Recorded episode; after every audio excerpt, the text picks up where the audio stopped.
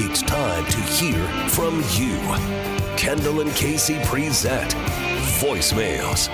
Brought to you by Q C Kinetics for non-surgical regenerative medicine treatments at three one seven, five five nine, PAIN.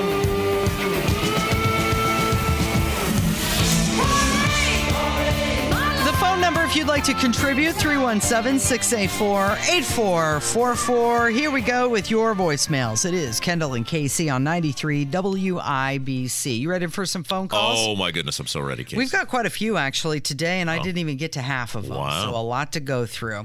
Uh, we were talking a lot about how the president was on vacation, and how, what did he spend, ten, eleven days? Yeah. In Saint Croix, finally made it back to work late yesterday. Yeah, nothing nothing says man of the people like ten mm-hmm. days in Saint Croix. In, in a mansion in Saint Croix. I'm just like you. Somebody had a phone call about that.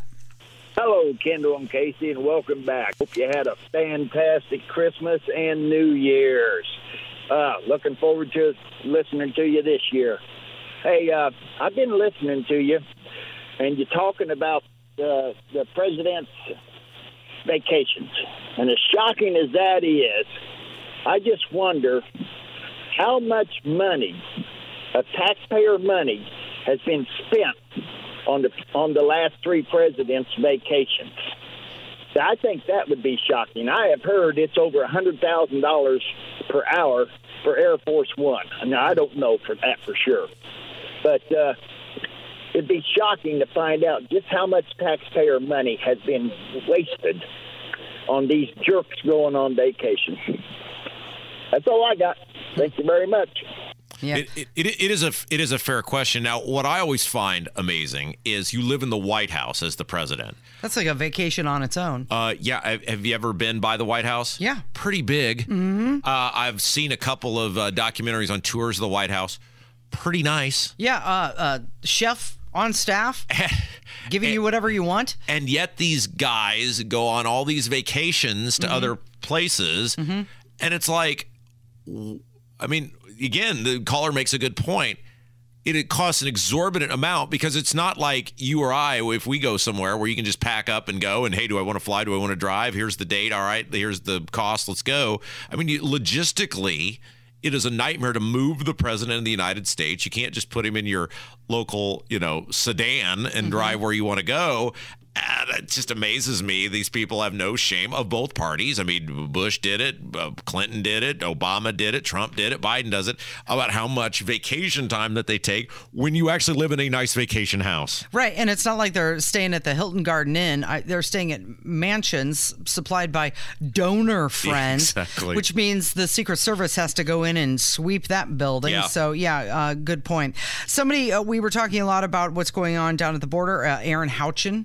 Down there oh, right you, now. Professional office hopper, Erin Houchin. Yep, down you, rem- there. you remember her. She is the uh, woman who ran for uh, Congress, mm-hmm. lost lost to Tennessee Trey Hollingsworth, mm-hmm. then decided she would be good as being a state senator, ran for that, uh, I don't know, amnesia or head injury to the people in her district. They voted for her. And then in the middle of her legislative session, quit on those people and ran for Congress. But apparently the people of her district think so little of themselves, despite the fact that she quit on them, literally quit, like as in I resign, and was open, I'm resigning so I can better run for Congress. Mm-hmm. Those people still voted for her. The horrible thing about that, though, is I get punished as a taxpayer because she is a U S representative now. I just want to make sure we all remember who we're talking about when we yep. talk about Erin Houchin. She's down visiting the border oh. right now, so we've been talking a lot about really getting the, to the bottom of things, Casey. I'm sure yeah. she's just plowing in there. Uh-huh. She's just just nonstop getting to the bottom of what's going on. Her at the and Mayorkas going to hold hands oh, and make a lot goodness. of changes. Oh, so we've boy. been talking a lot about the illegal migrants, and uh, somebody wanted to call and comment.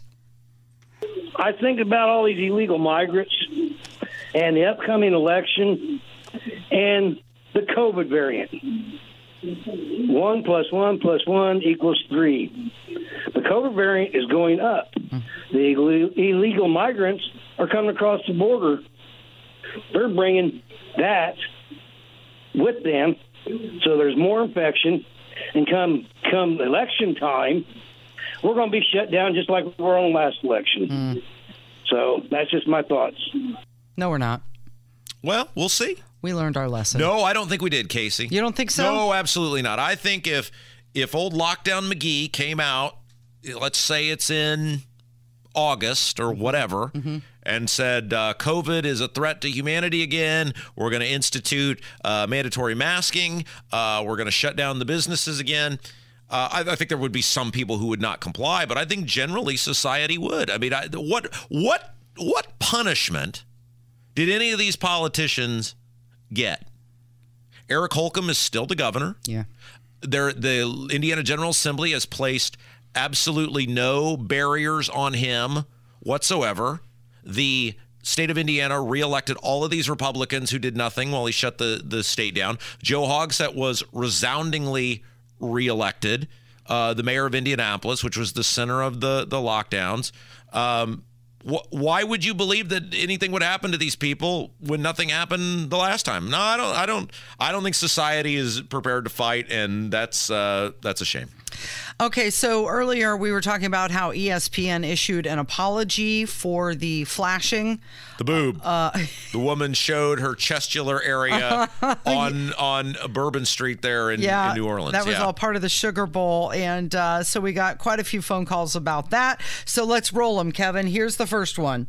The uh, accidental flash or whatever it was for the uh, Washington Texas game. I have uh, some fake news.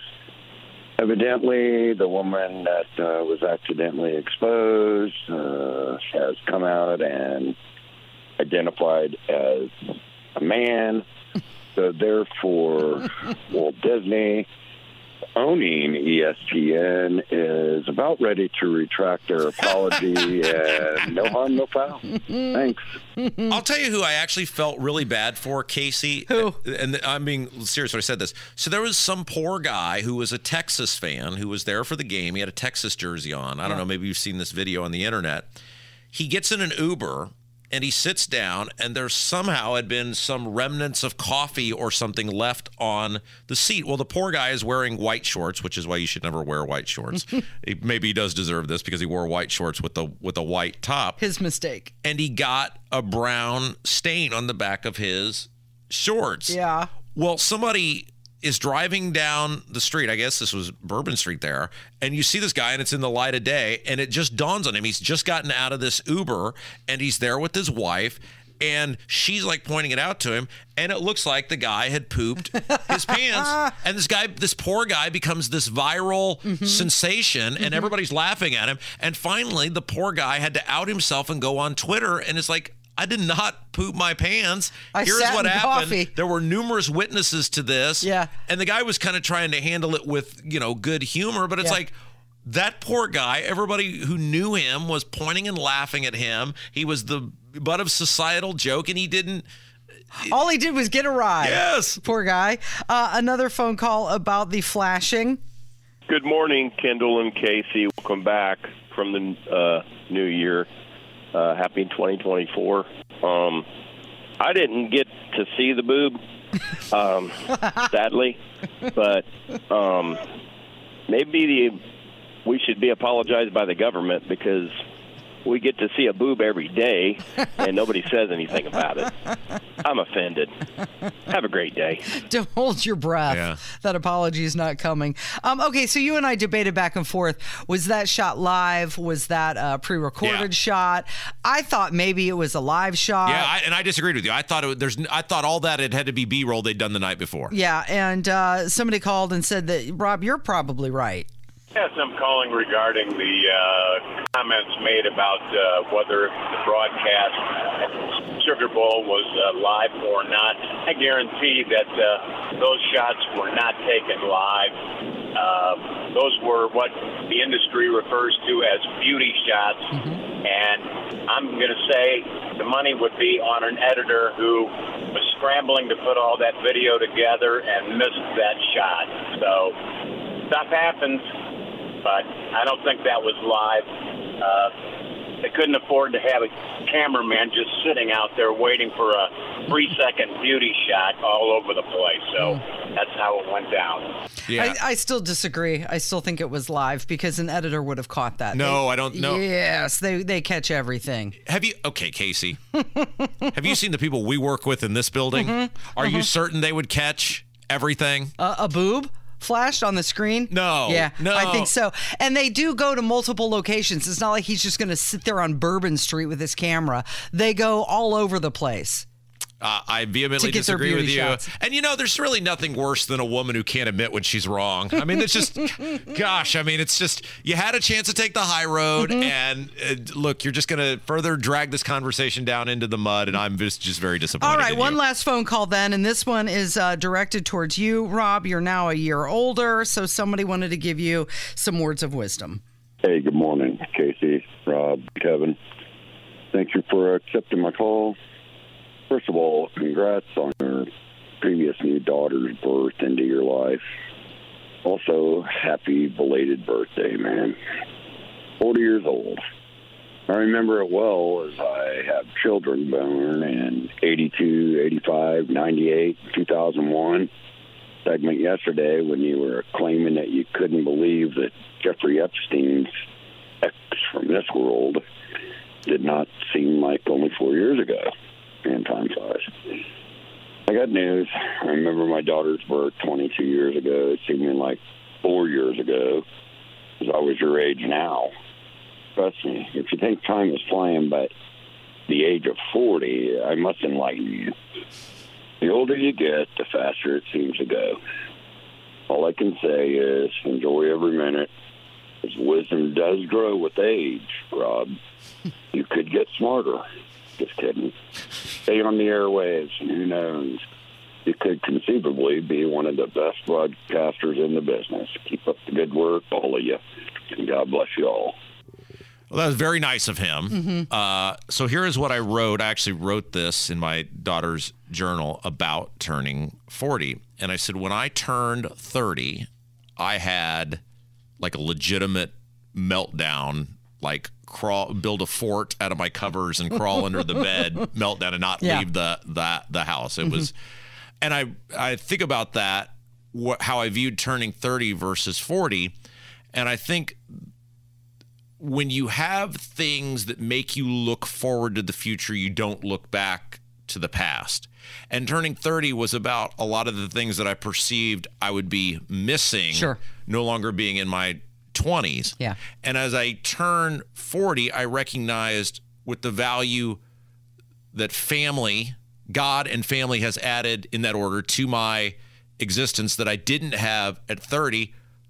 I didn't think a thing about turning forty. I was ex- I was way more excited about turn turning forty, forty than, than thirty. Than thirty. Mm-hmm. And so kind of the I always try to do messages with these journal entries, and so the message to her was, you will not find lasting happiness in things that are not God and family. And so I encouraged her at a much younger age than I did to make those things a priority, because your career or your professional success or getting getting wild and rowdy with people at the bars, those are maybe fleeting moments of happiness, mm-hmm. but they don't sustain you each and every day. So I guess now I'm going to look at Kevin and say, get to work, buddy. Mm-hmm. Get to work. That's beautiful wisdom. Yeah, thank you. Mm-hmm. Thank you. You got there eventually. It may have taken you forty years. Yes. But you got I there. I got there. Gosh darn it.